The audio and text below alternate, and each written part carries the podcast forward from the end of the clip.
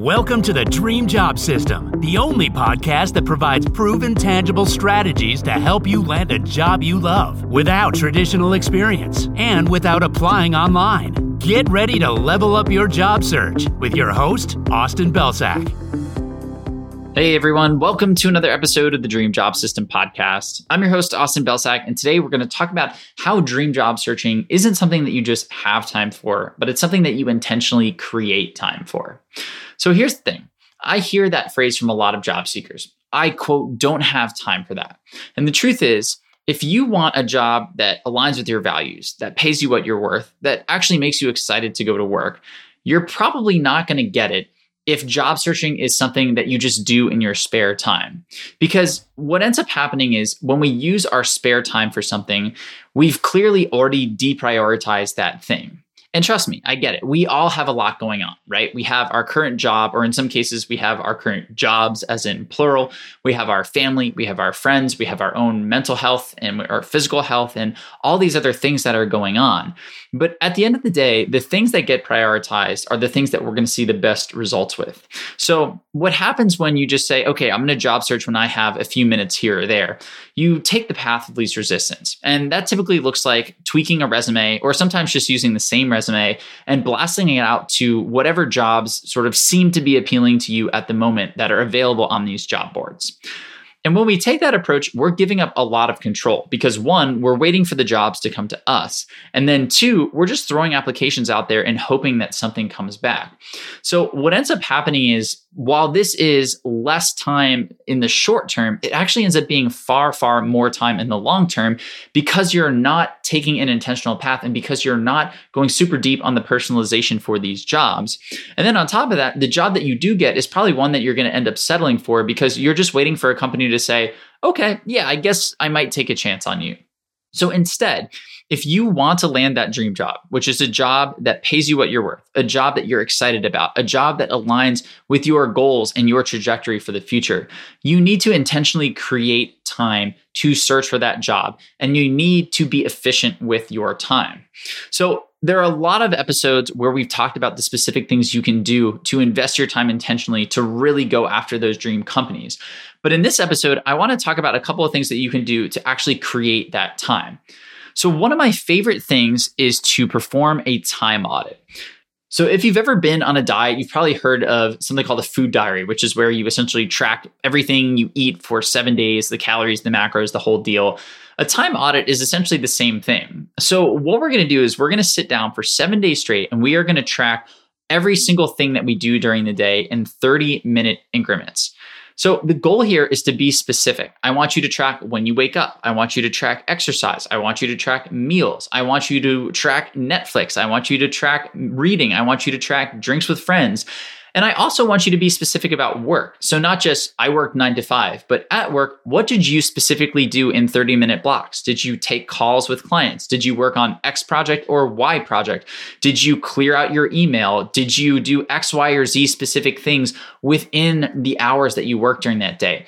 I want you to be specific across the board.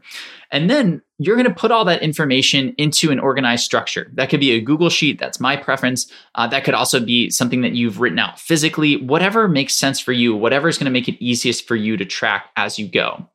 Then at the end of seven days, what you're going to do is review everything in your time journal, in your time tracker. And what I want you to do is assign a priority number to each activity. And you can do this on a scale of one to five or one to 10 if you want a, a little bit more flexibility. And then what you're going to do is look at all of the low priority activities. So things that are ones or twos or threes on this scale. And I want you to find an extra five hours each week, which I know that may sound like a lot, but I promise that you can do it.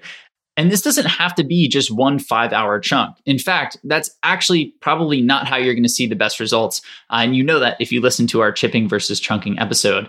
But what I want you to do is find consistent blocks that will allow you to get enough work done. So I typically like 30 to 60 minute blocks, which means you're looking for five 60 minute blocks or you're looking for 10 30 minute blocks within the week.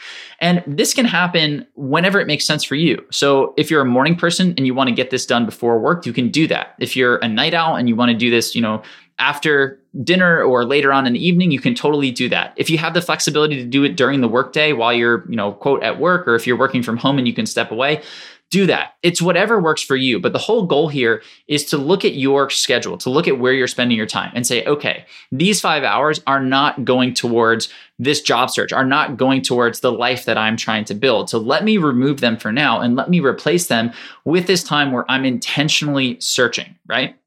And then what you're going to do every week is reset your schedule. So I personally set my schedule on Sunday evenings in preparation for the week when I was doing this, but you can pick whatever day works best for you. The important thing is that you actually put this in your calendar. You actually say, okay, here are the blocks when I am going to invest in my job search. I'm going to put them on my calendar. Maybe I even invite my partner or my friend or my accountability buddy or a colleague or somebody who's in the same boot camp or class with me. So I have a little bit of accountability here, but you're going to put them on your calendar so that nothing else gets booked over them. These are non negotiable blocks.